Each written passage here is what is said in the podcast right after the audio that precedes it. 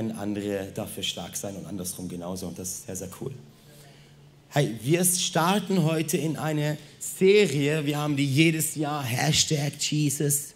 Keine Ahnung, warum Hashtag. Wahrscheinlich, weil es cool sein soll. Wo ich so denke, ja, vor ein paar Jahren mal Hashtag noch cool. Jetzt ist so, ja, ne, okay, ja. Ähm, aber wir haben jedes Jahr diese Serie, diese paar Wochen vor Ostern, wo wir uns explizit mit diesem Thema, mit der Person, mit dem Namen von Jesus auseinandersetzen wollen. Weil du kannst sicher davon ausgehen, dass nur weil du in einer Kirche sitzt, nicht immer über Jesus gepredigt wird. Du kannst nicht mal, wenn man den Namen Jesus erwähnt, muss es zwangsläufig sein, dass man über Jesus predigt. Du kannst über Jesus predigen, ohne den Namen Jesus zu erwähnen. Du kannst aber auch nicht über Jesus predigen und Jesus die ganze Zeit, die ganze Zeit ihn erwähnen. Deshalb werden wir heute in dieser Serie, werde ich jetzt heute und nächste Woche so einen kleinen Zweiteiler machen. Und zwar werde ich diese, also quasi eine Serie in der Serie. Sehr cool, freue ich mich brutal drauf. Und zwar werden wir die diesen Zweiteiler nennen Sohn versus Arbeiter. Sohn versus Arbeiter, also Sohn oder Arbeiter. Oder du kannst auch sagen Sohn oder Knecht. Das ist ein sehr altes deutsches Wort. In vielen Bibelübersetzungen ist dieses Wort noch sehr geläufig von Knecht. In manchen ist es Arbeiter, in manchen ist es Diener. Und ja, es gibt da diese, diese, ähm, dieses Verhältnis von entweder Sohn oder Arbeiter.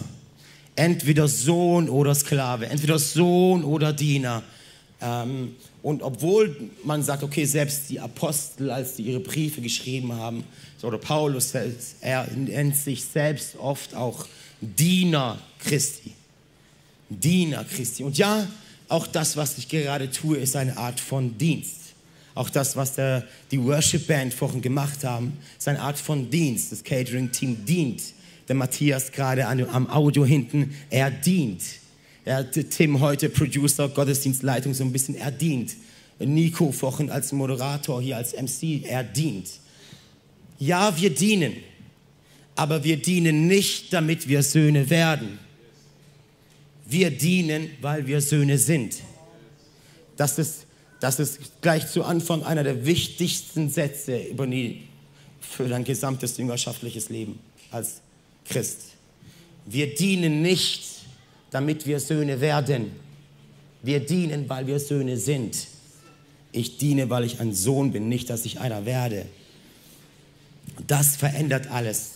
Und mir ist es so ein mega Anliegen, heute und auch nächste Woche das zu setzen, weil ich merke immer wieder, obwohl wir diese Wahrheit vielleicht schon ein oder einmal gehört haben, tendieren wir immer mehr dazu, Dinge zu tun, anstatt Dinge zu sein selbst in der Kirche, wo so viel läuft, wo so organisiert ist, wo so, wo so mit Systemen arbeitet und das ist wichtig.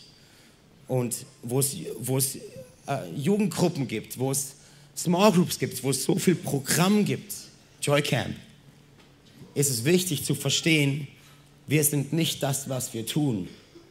Du kannst dich so oft verstricken in dem, was du Kirche zu, Kirche zu ähm, Kirche zu bauen, anstatt Kirche zu sein. Deshalb geht es die nächsten zwei Wochen äh, ganz viel um wer du bist, um deine Identität. Denkst du vielleicht, Hashtag Jesus hast du Jesus noch nicht mal erwähnt. Genau, das meine ich nämlich. Das ist zutiefst das Anliegen Jesu. Weil du hast schon mal gehört, bald ist Ostern, du hast bestimmt schon davon gehört, dass er für dich am Kreuz gestorben ist. Dass er davon noch auferstanden ist. Du hast bestimmt schon gehört, dass er für dich sein Blut vergossen hat. Aber warum? Warum eigentlich? Dass du in den Himmel kommst, das ist super, ist so ein Viertel der Wahrheit.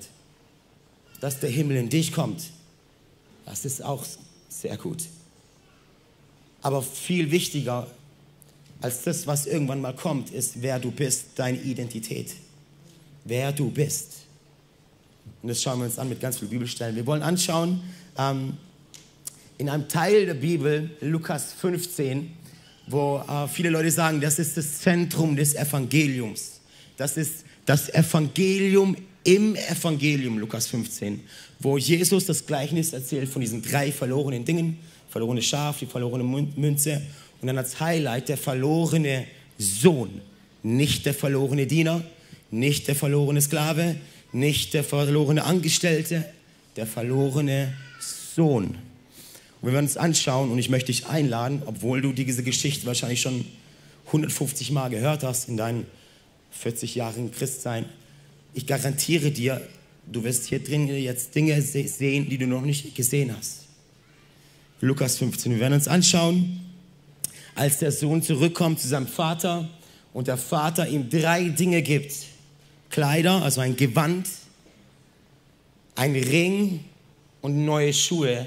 Wir werden uns anschauen, was diese drei Dinge über die nächsten beiden Wochen bedeuten.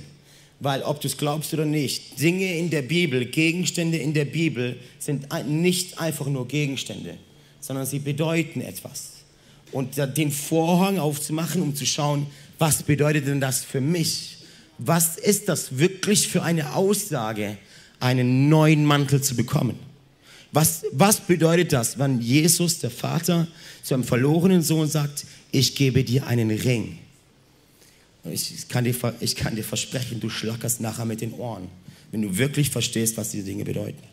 Verändert dein Leben, versprochen. Ich lade dich ein dazu, Notizen zu machen, wie ich immer Joke, Jokes halber, also als Witz und auch teilweise auch ernst meinen. Nicht, dass du irgendwann in den Himmel kommst und der Petrus öffnet dir die Türen und fragt dich, wo sind deine Notizen zum 12. März? Hast du nicht mitgeschrieben? Der lässt sich vorbereitet, obwohl seine Stimme kaputt ist. Warum schreibst du nicht mit? Okay, komm, ich lass dich trotzdem rein. Ich mache eine Ausnahme. Deshalb schreib mit. Wenn du nicht mitschreibst, garantiere ich dir, Donnerstag hast du es vergessen. Warum? Warum weiß ich das? Weil der Teufel ein gerissenes Eichhörnchen ist. Der kommt nachher und reißt dir es weg. Aber wenn du es aufgeschrieben hast, so schwarz auf weiß. Und was du schreibst, das bleibt. Oder in meiner Sprache, wer schreibt, der bleibt. Okay.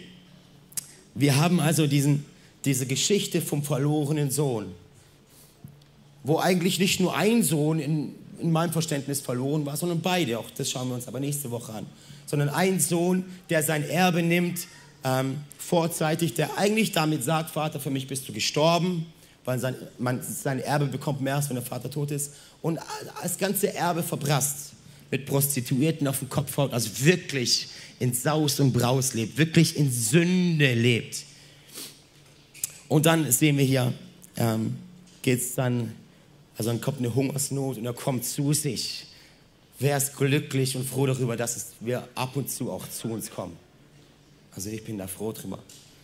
En endlich ging er in sich und sagte, mein Vater hat so viele Arbeiter, Arbeiter, nicht Söhne, Arbeiter, die bekommen alle mehr, als sie essen können und ich komme hier um vor Hunger. Er sagt damit, die Angestellten von meinem Vater, selbst die haben mehr als genug. Mehr als genug. Wenn du also ein Sohn bist vom Vater und, und wenn schon ein angestellter Arbeiter mehr als genug bekommt vom Vater, wie viel mehr sollte ein Sohn bekommen vom Vater? Kein Angestellter mit einer Sozialversicherungsnummer, sondern der echte Sohn, der Erbe, sein Fleisch und sein Blut. Vielleicht muss ich ein bisschen näher ans Mikrofon, gell, oder? Als sie essen können. Und ich komme hier um vor Hunger. Ich will zu meinem Vater gehen und zu ihm sagen, Vater, ich bin vor Gott und vor dir schuldig geworden. Ich bin es nicht mehr wert, dein Sohn zu sein. Nimm mich als einen deiner Arbeiter in Dienst. Also stell mich an. Kriegst eine offizielle Bewerbung. Hier ist mein Lebenslauf. Gut, die letzte Zeit war ein bisschen schräg. Davor ging's. Vielleicht kriegst du eine, vielleicht nimmst du mich ja weil er genau wusste, ich habe so viel Mist gebaut. Ich bin es nicht mehr wert, sein Sohn zu sein. Ich kann es nicht mehr verlangen, sein Sohn zu sein. Aber vielleicht ein Angestellter. Oh, Jesus, hilf mir. Nimm mich als einen deiner Arbeit in Dienst. So machte er sich auf den Weg zu seinem Vater. Er war noch ein gutes Stück vom Haus entfernt, da sah schon sein Vater kommen. Und das Mitleid ergriff ihn. Weißt du, dass der Vater, oh, du bist so lieb. Weißt du, dass der Vater niemals irgendwie abgeschlossen hat mit dem Sohn? Sondern dass er ständig draußen wartete, ob heute nicht der Tag ist, an dem der verlorene Sohn wieder zurückkommt. Und hey, wenn ich verlorener Sohn sage, meine ich gleichzeitig auch verlorene Töchter. Die Bibel redet von verlorenen Söhnen, Und vielleicht bist du als Frau hier und denkst, was ist mit mir? Ja, so geht es mir, wenn die Bibel über Braut spricht, Braut Christi. Denke ich, ich bin noch keine Braut. Deshalb sind wir da auf der Balance unterwegs. Das heißt, wenn ich Söhne sage, die nächsten zwei Wochen, meine ich auch Töchter. Okay? Das heißt, der Vater hat die Tür nie zugeschlossen. Er hat immer gefragt, vielleicht ist heute der Tag, wann meine geliebte Tochter, mein geliebter Sohn wieder zurückkommt. Und jetzt sieht er ihn von der, von der Ferne und läuft ihm entgegen. Er lief ihm entgegen, fiel ihm um den Hals und überhäufte ihn mit Küssen. Vater, sagte der Sohn, das ist Jesus, der das erzählt. Vater, sagte der Sohn, ich bin vor Gott und vor dir schuldig geworden. Ich bin es nicht mehr wert, dein Sohn zu sein. Aber der Vater rief seinen Dienern zu. Aber der Vater rief seinen Dienern zu, schnell, holt die besten Kleider für ihn steckt ihm einen Ring an den Finger und bringt ihm Schuhe. Hol Gut, er holt die besten Kleider und den Ring und die Schuhe. Das sind die drei Dinge, die ich erwähnt habe. Die werden wir uns anschauen, was das bedeutet. Holt das Mastkalb und schlachtet es. Wir wollen dann Fest feiern und uns freuen. Denn mein Sohn, denn mein Sohn war tot. Jetzt lebt er wieder. Er war verloren, es ist er wiedergefunden und sie begann zu feiern. Das heißt, ob er lebt oder tot, er nennt ihn trotzdem seinen Sohn. Boah, das ist. Ah, ich freue mich so. Okay. Wir werden uns heute trauen, ein bisschen damit beschäftigen, diese Kleider. Was diese Kleider bedeuten. Weil du siehst, der Sohn ist quasi im Dreck mit den Schweinen, kommt zu sich und denkt sich, hey, Angestellte von meinem Vater, Azubis, Gesellen, die mein Vater gerade erst angestellt hat, die haben mehr als genug und ich sitze hier mit den Schweinen und ich bin eigentlich der Sohn. Das heißt, ich will zurückgehen. Und dann bereitet er, eine, er bereitet quasi einen Vortrag vor, was er seinem Vater sagen möchte und läuft dann zurück. Und bevor der Sohn, es ist ganz wichtig, bevor der Sohn ausgesprochen hat, unterbricht ihn der Vater, weil der Sohn ist nicht imstande, seinen ganzen Vortrag zu Ende zu machen. Weil schau mal, sein Vortrag lautet eigentlich, äh, ich bin schuldig geworden und so weiter, ich bin es nicht mehr wert, dein Sohn zu sein, nimm mich als deinen nimm mich als einen deiner Arbeiter in Dienst. Und der Vater unterbricht ihn, weil er kommt gar nicht so weit. Er sagte, Vater, ich bin vor, vor Gott und vor dir schuldig geworden, ich bin es nicht mehr wert, dein Sohn zu sein.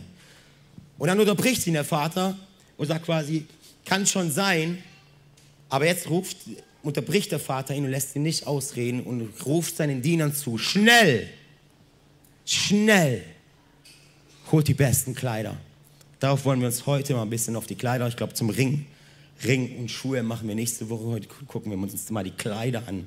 Okay? Und ähm, Kleider, es ist heftig, was die Bibel für so, vielleicht hast du es schon öfter mal, öfter mal gelesen, so Mäntel, Gewänder, so Elia und Elisa, da geht es viel um einen Mantel. Ähm, wir sehen beim, beim blinden Bartimäus, der seinen Mantel wegschmiss. Äh, wir sehen vom barmherzigen Samariter, also überall ist diese, diese Kleider eine wichtige Eigenschaft an uns. Und ganz im Natürlichen sind Kleider schon cool, aber auch geistlich bedeuten die etwas. Zum Beispiel hast du gewusst, dass leinene Kleider ein Symbol sind für Heiligkeit.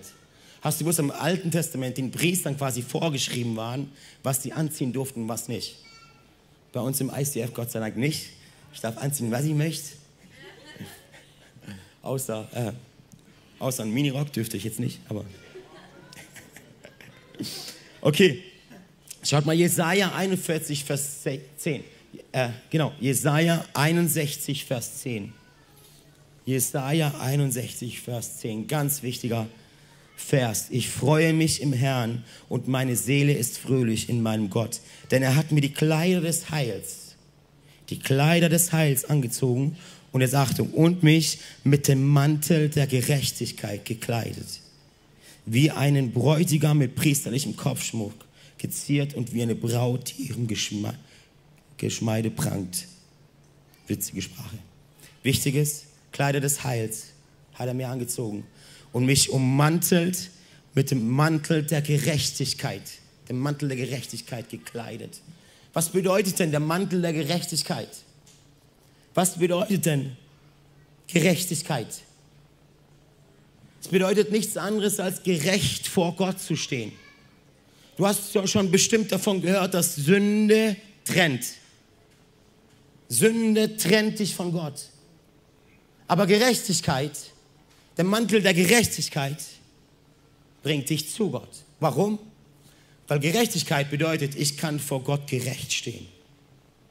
Nicht, weil ich sündlos bin, sondern weil er mich anzieht mit den Kleidern des Heils und vor allem mit dem Mantel der Gerechtigkeit.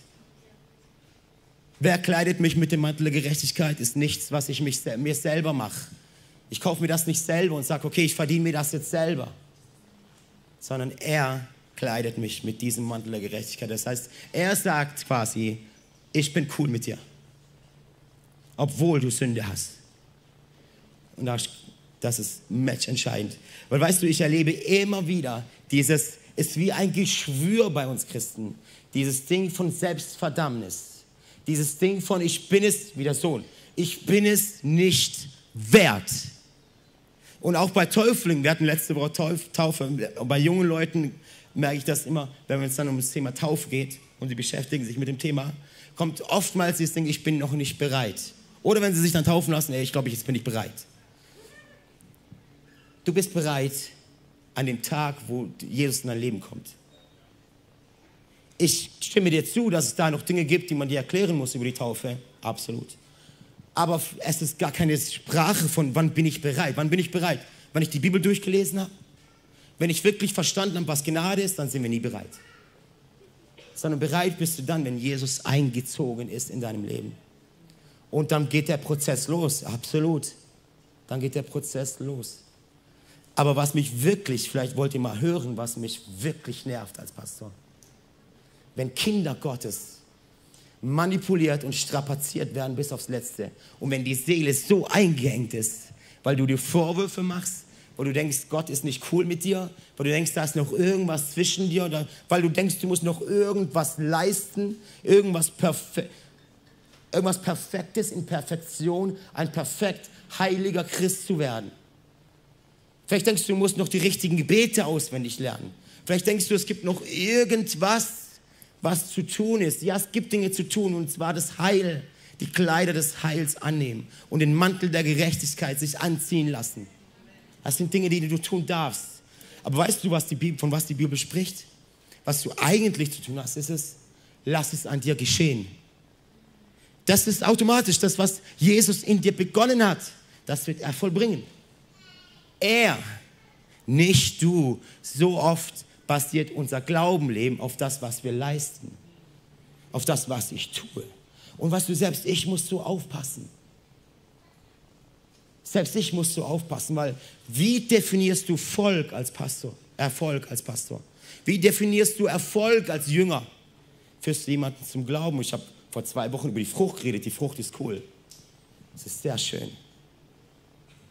Aber Erfolg als Christ, hör mir gut zu, ist dann, wenn du verstehst, du bist Sohn und du bist Tochter. Und das ist so entspannend.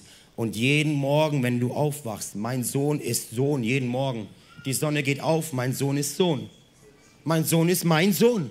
Die Sonne geht unter, mein Sohn ist mein Sohn. Egal wie schlecht seine Noten sind, egal wie gut sie sind, egal was er bringt oder nicht bringt, egal wie frech oder lieb er ist. Egal, ob er da ist oder nicht da ist, das ist mein Sohn. Das ist nicht mein Arbeiter, das ist nicht mein Angestellter, das ist mein Sohn. Und ich bin erschrocken, wie wenig wir davon in unserem Leben wirklich verstehen.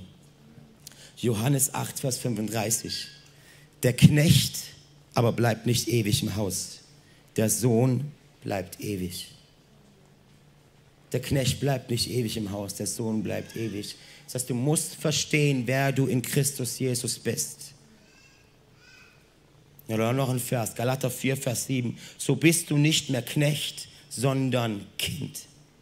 Wenn aber Kind, dann auch Erbe durch Gott. Weißt du, dass meine Kinder so ein krasses Privileg haben, weil sie dürfen zu mir kommen, wann immer sie wollen. So was meine Kinder sind. Wenn ich jetzt Firmenchef wäre und ich hätte Angestellte und die Angestellten würden eines Nachts bei mir klingeln und sagen, du, ich habe gerade Ängste, kann ich, mir zu dir, kann ich zu dir ins Bett kuscheln? Was würde ich sagen? Ja, ja, komm. bist zwar 43, aber lass ein bisschen knuddeln. Ja, natürlich würde ich sagen, du, das übersteigt unsere Beziehung, mein Freund. Deine Pflicht ist zu arbeiten, meine ist dich zu bezahlen. Und weißt du, was sehr, sehr schrecklich ist? Dass das genau unsere Mentalität ist bei uns Christen. Ich arbeite und werde dafür bezahlt mit Gnade und Liebe und, und Zuneigung von Jesus. Wenn ich, das, wenn, ich, wenn ich nichts tue, habe ich kein Recht auf diese Dinge. Och, mein Freundchen. Wenn ich meine Kinder so behandeln würde, wäre ich der schlimmste Vater ever. Wenn sie nur meine Kinder wären, wenn sie leisten, der schlimmste Vater auf Erden. Und wie viel besser ist unser Vater im Himmel? Sohn versus Arbeiter. Ich arbeite nicht, damit ich es mir verdiene, Sohn zu sein. Ich diene als Knecht Christi, oh ja, aber weil ich Sohn bin.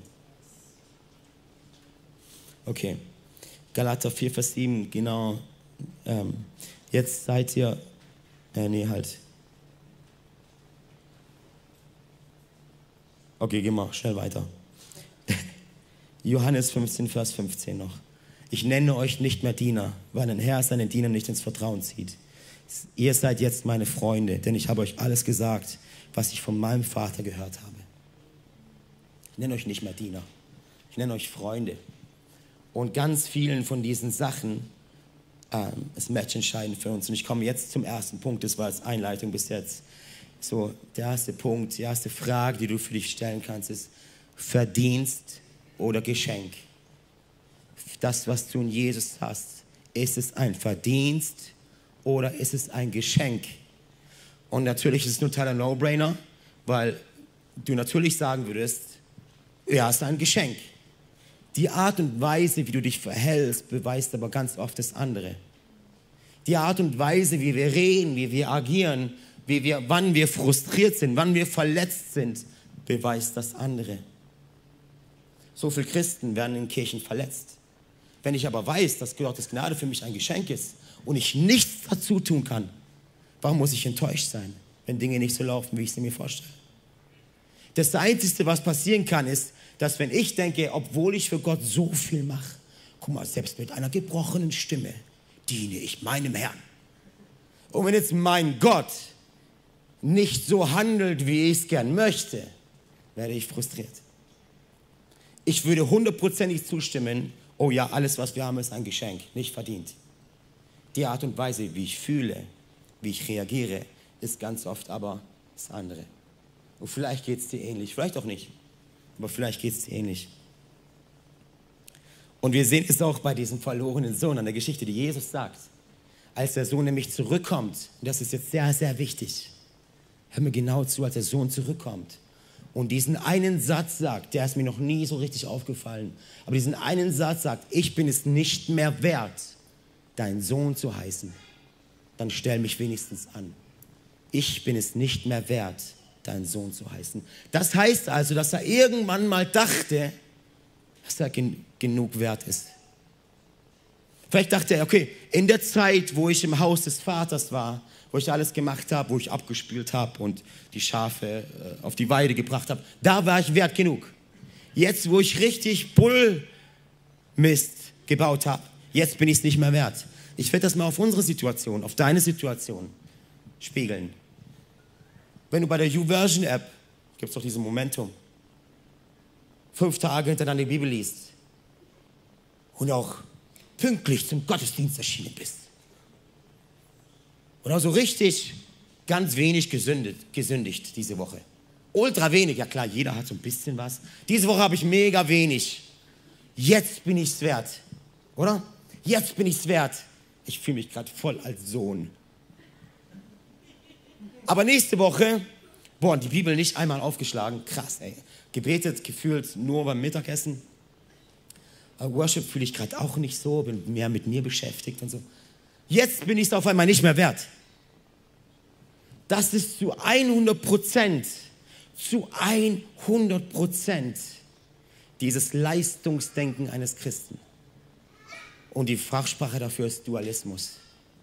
Jetzt trinke ich gerade das dritte Bier und ich bin es gerade voll nicht wert, hey.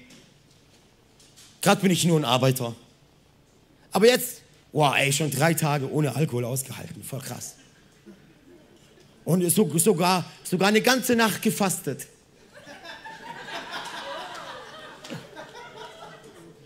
Und tatsächlich überlege ich mir gerade echt, mich taufen zu lassen. Also momentan fühle ich mich richtig wert als Sohn. Es ist genau das, dass dein Denken, dein Glauben auf einer Leistung basiert. Und weißt du, was so tragisch dabei ist? Dass dein Denken und dein Glauben dann auf dir basiert, nicht auf Gott. Dass du abhängig bist, je nach Entscheidung, je nach Verhalten deiner Seite, von deiner Seite aus, bist du entweder Sohn oder nicht. Und das ist, das ist eine Tragödie. Das ist eine Tragödie.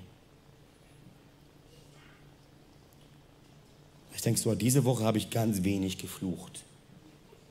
Ich bin es richtig wert, sein Sohn zu sein. Und dann nächste Woche bist du dauernd am Fluch, weil Dinge nicht funktionieren. Und auf einmal kommst du sonntags dann hier in den Gottesdienst rein und die Band spielt grandiose Musik und wir fordern dich auf, komm, lass uns gemeinsam Gott anbeten. Und dann ist dieses Gefühl in dir, wo du denkst, ich kann gerade nicht. Ach, diese Woche war ich so ein schlechter Mensch. Es ist zu 100% das, was, dieser, was diesem jungen Mann passiert ist. Sein Glaube auf deiner Leistung basiert. Das ist schrecklich. Das ist Dualismus. Weißt du, lass mir dir eine gute Nachricht erzählen, die eigentlich eine schlechte Nachricht ist, aber irgendwie auch eine gute Nachricht ist. Du bist es nie wert, sein Sohn zu sein. Du warst es noch nie wert, du bist es aktuell nicht wert und du wirst es nie wert sein. Warum? Weil seine Gnade nicht davon abhängig ist, wie du dich verhältst. Und das ist eigentlich eine sehr, sehr gute Nachricht. Das heißt, du kannst wegrennen, du kannst dich verstecken, du kannst aber nichts daran ändern, dass Gott dich liebt. Das kannst du nicht, das liegt nicht in deiner Macht. Deshalb renn weg, renn weg vor Gott, verprasst, verprasst sein Erbe. Aber an seiner Liebe zu dir, daran kannst du nichts ändern. Ob du der krasseste Worshipper bist hier auf der Bühne ob du gerade frisch dazu kommst und, aha, das ist die Bibel, seine Liebe für dich ist maximal. Die ist jetzt in diesem Moment maximal. Davon nimmt er nichts weg und das ist eine sehr gute Nachricht. Das ist eine sehr gute Nachricht. Punkt 2 ist, höre nicht auf den Ankläger, weil das ist dir Selbstverdammnis, von der ich vorhin geredet habe. Du warst eine Woche, bist du richtig ein, ein schlechter Christ und denkst, du bist es nicht mehr wert, sein Sohn zu sein. Und dann kommt diese Stimme. Dann kommt diese Stimme und diese Stimme ist real. Diese Stimme ist real, die dir sagt, das ist die Anklage. Das ist die Anklage. Weil du siehst, Gott hat dich gerecht gesprochen. Und jetzt ist es so, dass du Sünde tust, Fehler machst, versagst. Und jetzt kommt diese Stimme von dem Ankläger, der, der quasi im Himmel, ich lese es dir gleich vor, die ganze Zeit dich anzeigt. Und vor den Vater tritt und sagt, du hast ihn gerecht gesprochen. Schau mal an, wie der mit seinen Kindern umgeht.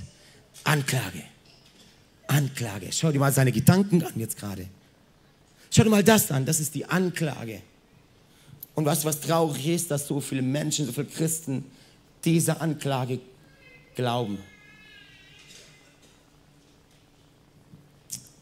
Ich, ähm, Zacharia 3, 1 bis 4 redet von dieser Anklage. Dann zeigte der Herr mir Jeschua, den Hohepriester, der vor dem Engel des Herrn stand. Und viele Theologen sagen, dieser Engel des Herrn, das ist Jesus. Zu Rechten des Engels stand der Satan, zu Rechten des Engels, zu Rechten Jesu stand der Satan und verklagte Jeschua. Und der Herr sprach zum Satan, ich, der Herr, weise deine Klagen zurück, Satan. Ja, der Herr, der Jerusalem erwählt hat, weist seine Klagen zurück. Dieser Mann ist wie ein Holzscheit, das aus dem Feuer gerissen wurde. Jeshua trug schmutzige Kleider. Schmutzige Kleider, als er vor dem Engel stand. Deshalb sagte der Engel zu den anderen, die vor ihm standen, zieht ihm die schmutzigen Kleider aus. Und, Jeshua sagt, und zu Jeshua sagte er, hiermit habe ich deine Sünden von dir genommen und lass dir jetzt festliche Kleider anziehen. das bist du und das bin ich. Wir hatten schmutzige Kleider an. Oder hier Offenbarung 12, 9 bis 10, dieser große Drache, die alte Schlange, die Teufel genannt wird, oder der Satan, oder der, der die ganze Welt verführt, wurde mit all seinen Engeln auf die Erde geworfen. Dann hörte ich eine laute Stimme durch den Himmel rufen, jetzt ist es geschehen. Die Rettung und die Kraft und das Reich unseres Gottes und die Macht seines Christus sind da. Denn der Ankläger unserer Brüder, der sie Tag und Nacht vor unserem Gott verklagte, wurde auf die Erde hinabgeworfen. Es ist so, wie wenn du ständig irgendwo falsch parken würdest, ständig irgendwo jede Sekunde geblitzt werden würdest und der Ankläger die ganze Zeit sagt, schau mal hier, Bußgeld, Bußgeld, Fehler, falsch, versagt. Deine Kinder, deine Kinder, Gott, die du gerecht gesprochen hast, sind's gar nicht. Und weißt du was, der hat ja voll recht. Du und ich tun das. Du und ich sündigen. Du und ich machen Fehler, du und ich versagen. Aber lass mir dir was sagen, nur weil du einen Fehler tust, heißt das nicht, dass du ein Fehler bist. Nur weil du versagst, heißt das nicht, dass du ein Versager bist. Nur weil du sündigst, heißt das nicht, dass du ein Sünder bist. Hast du mich verstanden? Wenn Gott dich gerecht spricht, und jetzt zeige ich dir das gleich in der Bibel, Wer könnte dich verurteilen? Weißt du, was krass ist? Dass wir uns selber so oft verurteilen, weil wir die, die, die Stimme des Anklägers mehr glauben als Gottes Stimme. Römer 8, Vers 34. Wer sollte uns verurteilen? Christus Jesus selbst ist für uns gestorben. Mehr noch, er ist der Auferstandene. Er sitzt auf dem Ehrenplatz zur rechten Seite Gottes und tritt für uns ein und das bis in, ganzen, bis in die ganze Ewigkeit. Auch jetzt gerade. Diese Gerichtsverhandlung ist vielleicht jetzt gerade, wo, in deinem Kopf, wo du in deinem Kopf hast, wie schlecht du bist. Weil du dieser Stimme von dem Ankläger glaubst. Oder Römer 8, Vers 1, da steht, für den, der in Christus Jesus ist, für den gibt es keine Verdammnis mehr. Und das ist die Stimme deines Vaters. Das ist die Stimme deines Papas, dessen Sohn du bist. Der, der sagt, für dich gibt es keine Verdammnis mehr. Und Punkt 3 ist, lebe als Sohn. Offenbarung 19, Vers 8. Und es wurde ihr gegeben, sich in feine Leinwand zu kleiden, rein und glänzend, denn die feine Leinwand ist die Gerechtigkeit der Heiligen. Wenn dein Leben in der Hand Jesu liegt, wenn du dich entschieden hast für Jesus, dann gibt es für dich keine Verdammnis mehr. Dann stehst du vor Gott gerecht, als Sohn und als Tochter, strahlend in Herrlichkeit. Und vielleicht sagst du jetzt, alles, das ist zu billig. Das ist zu billig. Nehmen wir jetzt unsere Sünden nicht mehr ernst. Oh doch, wir nehmen unsere Sünden ernst. Wir nehmen aber auch Gottes Gnade ernst und sein Geschenk ernst. Und weißt du, es gibt dieses Phänomen der Christen, die sagen von, die reden von billiger Gnade. Schon mal gehört? Das ist die billige Gnade. Und ich denke mir, diese Gnade, die dir zuteil wurde, die ist nicht billig. Die war teuer. Lest das Evangelium, das kostete das Blut eines unschuldigen Mannes. Das war ein lebendiges Opfer von einem perfekten Gott der sich klein machte. Und du erzählst mir von billiger Gnade. Wenn ich, von meinem, wenn ich meinem Sohn alles verzeihen würde, was er in seinem Leben macht, dann zeugt es nicht von einer billigen Gnade, sondern dann zeugt es von einer ganz, ganz großen Barmherzigkeit. Du bist Sohn und du bist Tochter. Und es gibt niemanden, der auf der, niemanden auf der Welt, der daran was ändern kann. Wenn du eine gute Woche hast, dann ist das super, genieß es. Wenn du eine schlechte Woche hast, bist du trotzdem Sohn, bist du trotzdem Tochter. Also entspann dich. Entspann dich mal. Jesus sagt, seinem Wort kommt alle her zu mir, die ihr mühselig und beladen seid. Ich will euch Ruhe geben. Warum? Denn mein Joch ist leicht. Mein Joch ist sanft. Du darfst dienen. Oh ja, du darfst dienen. Du darfst richtig Gas geben. Als Sohn als Sohn Nicht als Angestellter, nicht als Sklave, nicht als Knecht, als Sohn. Also lebe als Sohn. Lebe als Sohn. Nächste Woche schauen wir uns an, dieser Ring der Autorität symbolisiert. Kein anderer kriegt diesen Siegelring vom Vater. Angestellte kriegen das nicht, kriegen auch festliche Kleider nicht. Und dieser Sohn kommt zurück zum Vater, stinkend, dreckig, schmutzig. Dieser Vater rennt ihm entgegen, umarmt ihn und knutscht ihn erstmal ab. Warum? Weil der Vater nicht den Schmutz sieht. Der Vater nicht den Dreck sieht. Sondern einfach den Sohn sieht. Ich weiß nicht, ob du es wusstest, aber wenn Jesus, wenn Gott dich heute Morgen ansieht, wenn Gott dich heute Morgen ansieht, sieht er nicht deinen Schmutz, sieht er nicht seine Sünden, sondern er sieht seine perfekte Tochter und seinen perfekten Sohn. Es ist der Tausch am Kreuz, den Jesus für dich gemacht hat. Der Jesus, der Gott, der Mensch, der sündlos war, er wurde zur Sünde, damit du, da du voller Sünde bist, gerecht vor ihm stehen darfst. Weißt du, ich will dir das ganz kurz mal zeigen, wie das aussieht. Du kannst, wir haben so ein schönes weißes Hemd und vielleicht denkst du, als Christ läuft man so rum, weiß, makellos, wie bei einer Taufe, wo man sich weiß anzieht. Früher war das so. Oder bei einer Hochzeit, die Braut ganz weiß, sündlos. Das ist eine schöne Tradition, ist aber nicht die Wahrheit. Sondern die Wahrheit ist, du läufst durchs Leben durch. Und an jeder Ecke, in jeder Sekunde des Tages, in jeder Minute des Tages, machst du dich schmutzig.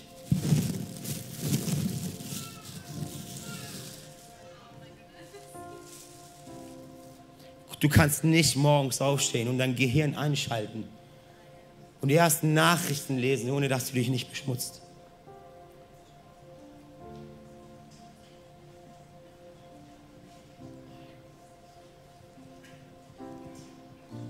Und das iPad beschmutzt.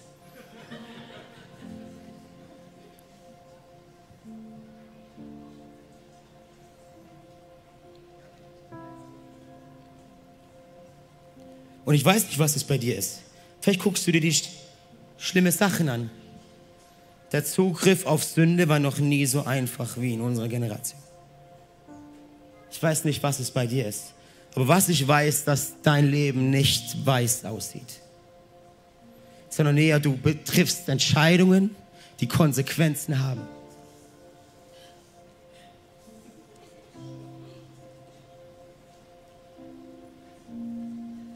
Ist nur Lebensmittelfarbe. Du triffst Entscheidungen, die Konsequenzen haben. Die sich auswirken auf deine Seele, die echt wehtun, Freunde. Die echt wehtun. Weißt du, was traurig ist? Dass es nicht nur um Schuld geht, sondern auch um Scham.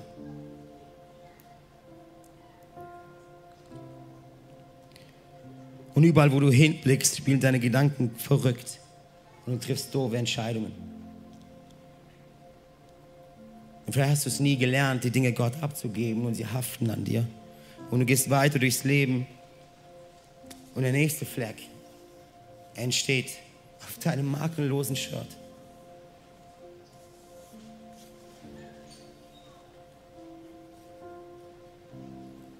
Und es tut weh.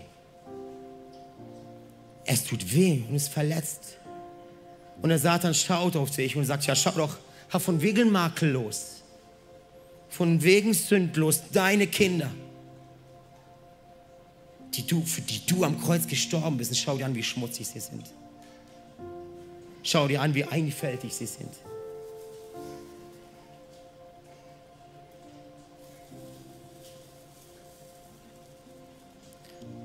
Hast du gewusst, dass es Dinge gibt im Leben, Sünde, obwohl Gott sie vergibt, sie trotzdem Konsequenzen tragen?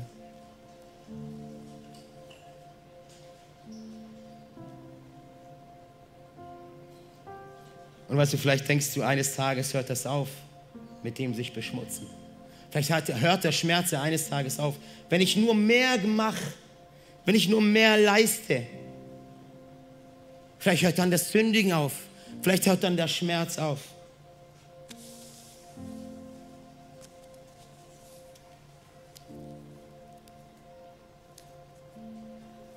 Meistens ist es ja andersrum, dass eine Sünde zur nächsten wird.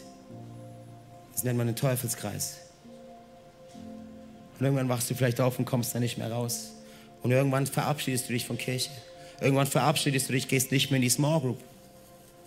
Und weißt du, Menschen kommen in die Kirche rein und sehen nicht sauber aus, sondern sie sehen so aus. Und weißt du, warum sie sich nicht integrieren wollen? Weißt du, warum sie sich nicht in Small Groups treffen wollen und sich nicht irgendwie Teil der Familie sein wollen? Weil sie kommen rein und denken, wow, die sind alle rein. Wow, die sind alle sauber. Aber ich nicht. Ich bin schmutzig. Wer kann sich denn so bitte zeigen lassen? Schau mal, wenn irgendjemand, das ist der, die, der teuflischste Gedanke, den ich in dieser Zeit jetzt als Pastor äh, sehen durfte. Hast du den hören? Teuflischste Gedanke, den ich bisher erleben durfte, ist, dass Menschen reinkommen und denken, wenn du wüsstest, Alessio, wie ich im Innern aussehe, könnte mich keiner in dieser Kirche lieben. Weil ich bin schmutzig, ich bin nicht so sauber wie ihr. Schau, schau mich doch mal an. Mach mir einen noch, mach mir rot noch. Jetzt ist hier rum.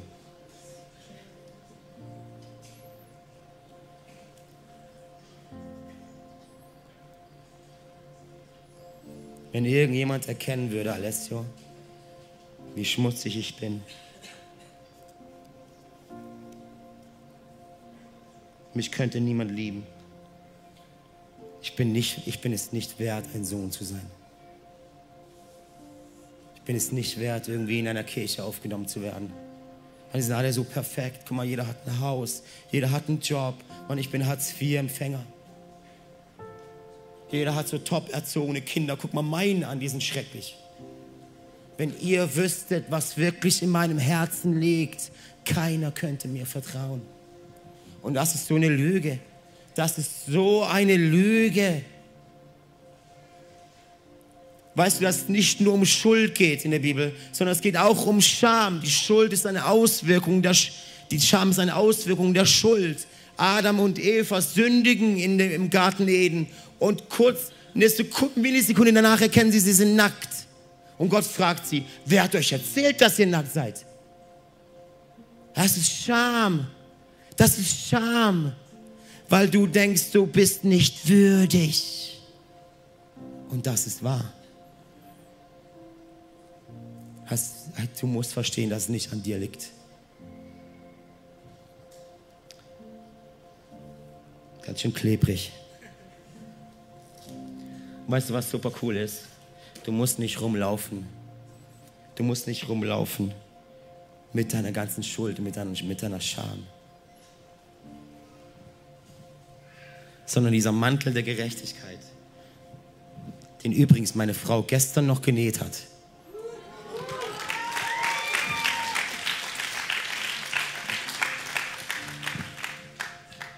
nur gucken, wie rum.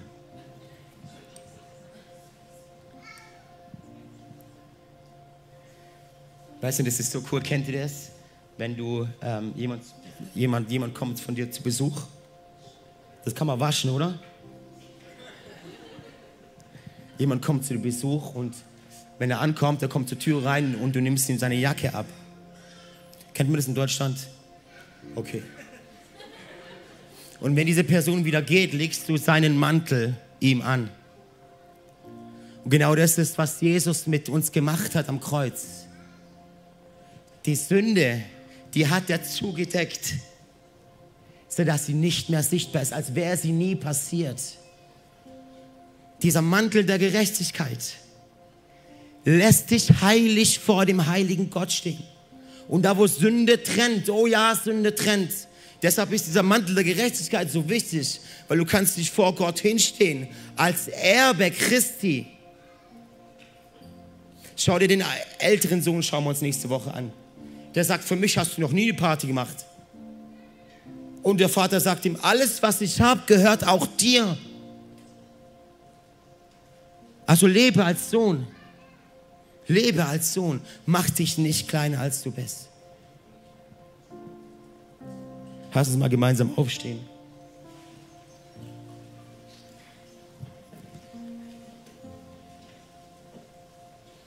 Meine Finger kleben so schön. Gott sei Dank haben wir nur eine Celebration. Aber Freunde, mir ist es so, so ein Anliegen, dass wir diese nächsten zwei, also heute und auch nächste Woche, das unbedingt lernen. Hören nicht. Nimm dieses Bild von echt, von Schmutz, aber auch von dem Mantel der Gerechtigkeit. Und jedes Mal, wenn der Teufel in dein Ohr flüstert, weil er tut das.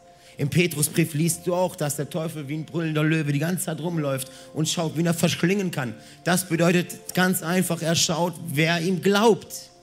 Und wer ihm glaubt, dann dem redet er mehr zu. Aber in der Bibel heißt es auch, wenn du widerstehst, widerstehst, dann flieht er. Das heißt, wenn er dir sagt, du bist nicht wert genug, du bist nicht gut genug, du wirst niemals gut genug sein, dann kannst du sagen, oh yes, du hast richtig, du, äh, du hast recht. Du hast richtig. Kannst sagen, ja, du hast recht aber für mich ist jemand gestorben, sein Name ist Jesus Christus. Und er hat mir die Kleider des Heils angezogen und gab mir den Mantel der Gerechtigkeit. Und du wirst merken, wie eine Last von dir abfällt, weil ich kann dir garantieren, du denkst, es liegt an dir. Es liegt nicht an dir. Vor über 2000 Jahren hat Jesus etwas am Kreuz für dich gemacht. Das hat Bestand vor 2000 Jahren und auch heute Morgen. Und auch in Ewigkeit. Und darauf stellst du dich. Und du stellst dich auf das, was die Bibel sagt. Weil du Sohn und weil du Tochter bist. Okay?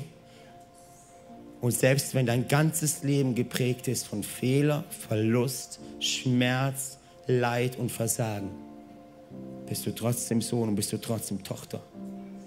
Und eines Tages wird der Herr dir alle Tränen abwischen. Es ist dieser Tag, wenn du zu ihm kommst. Und dann dieses, diesen Mantel der Gerechtigkeit dann wirklich auch sehen darfst. Sonst kannst du gar nicht zu ihm kommen übrigens. Jesus, ich danke dir, dass du heute Morgen hier bist.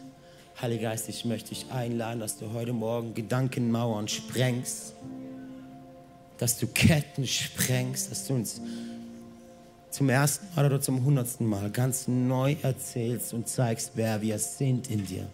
Dass wir die Gerechtigkeit in Christus sind. Dass wir nicht erst was tun müssen, nicht erst was leisten müssen, nicht erst was vollbringen müssen. Du sagtest am Kreuz, es ist vollbracht. Darauf stelle ich mich, Jesus. Und deshalb darf ich schwach sein, Jesus, weil in dieser Schwachheit bist du stark.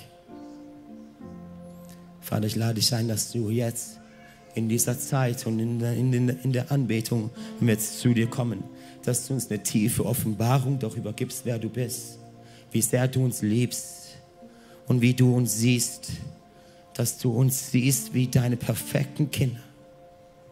Nicht, weil wir so perfekt sind, sondern weil du so perfekt bist. Du hast uns heilig vor dir hingestellt, Jesus sondern wir sind wie ein heiliges Volk.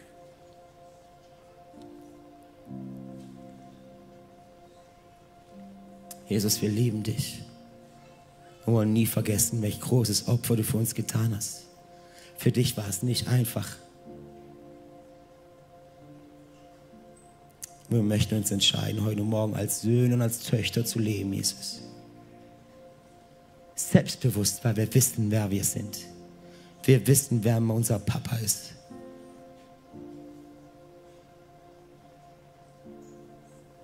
In Jesu Namen. Sag mal gemeinsam Amen mit mir. Amen. Lass uns jetzt in die Anbetung gehen und wenn du gerade denkst, Ey, so schön, dass du mit dabei warst. Wir sind am Ende dieser Session angekommen und ich hoffe, dich hat es weitergebracht und dir hat es auch gefallen. Ey, wenn das der Fall ist, darfst du gerne ein Like da lassen, du darfst den Kanal hier abonnieren und auch diese Glocke aktivieren, dann wirst du nichts mehr verpassen hier, was auf diesem YouTube-Channel abgeht. Wir haben hier alle Locations aufgelistet, wo wir uns physisch jede Woche treffen. Und wir würden es lieben, wenn du dir die raussuchst, die am nächsten von dir ist und mal vorbeikommst, dass wir dich da begrüßen dürfen und dich da auch kennenlernen dürfen. Hey, und wenn dir gefällt, was wir hier machen, was wir auf diesem YouTube-Channel hier machen, dann darfst du uns auch da sehr gerne unterstützen, ganz finanziell. Du hast hier einen QR-Code zu PayPal, wo du ganz einfach spenden kannst. Oder du findest auch den Link dazu, zu allen anderen Möglichkeiten, wie du uns unterstützen kannst, direkt in der Infobox. Und da kannst du sehr gerne draufklicken. Und vielen Dank an alles, was du da auch gibst. Wenn du das erste Mal heute hier bist oder dich für Jesus entschieden hast, dann sage ich herzlich willkommen in der Family. Ey, du bist Teil einer riesen Church Family, einer Familie von Gott. Und wir, wir glauben daran, dass wir als Kirche Familie sind und eine Familie kennt sich untereinander. Und wir würden es lieben, dich auch kennenzulernen, dich willkommen zu heißen in dieser Familie. Deswegen füll doch gerne das Kontaktformular aus, das wir unten in der Videobeschreibung haben. So kannst du gerne berichten von dir und wir können mit dir in Kontakt treten und dich kennenlernen. Und auch wenn du sonst merkst, ich erlebe was mit Jesus heute durch diese Session, oder durch die ganze Woche hinweg, hey, lass uns das gemeinsam teilen. Auch da findest du einen Link, wo du reinschreiben kannst, was du erlebst, weil wir wollen aneinander teilhaben und erleben und spüren, was Jesus in den verschiedensten Orten, in den verschiedensten Leben von Menschen tut. Und es motiviert einfach enorm. Deswegen auch da herzliche Einladung, teile das sehr gerne, was du da erlebst. Hey, und ich freue mich auf die nächste Session mit dir oder dich an einem unserer Standorte begrüßen zu dürfen. Und ich wünsche dir alles Gute. Mach's gut.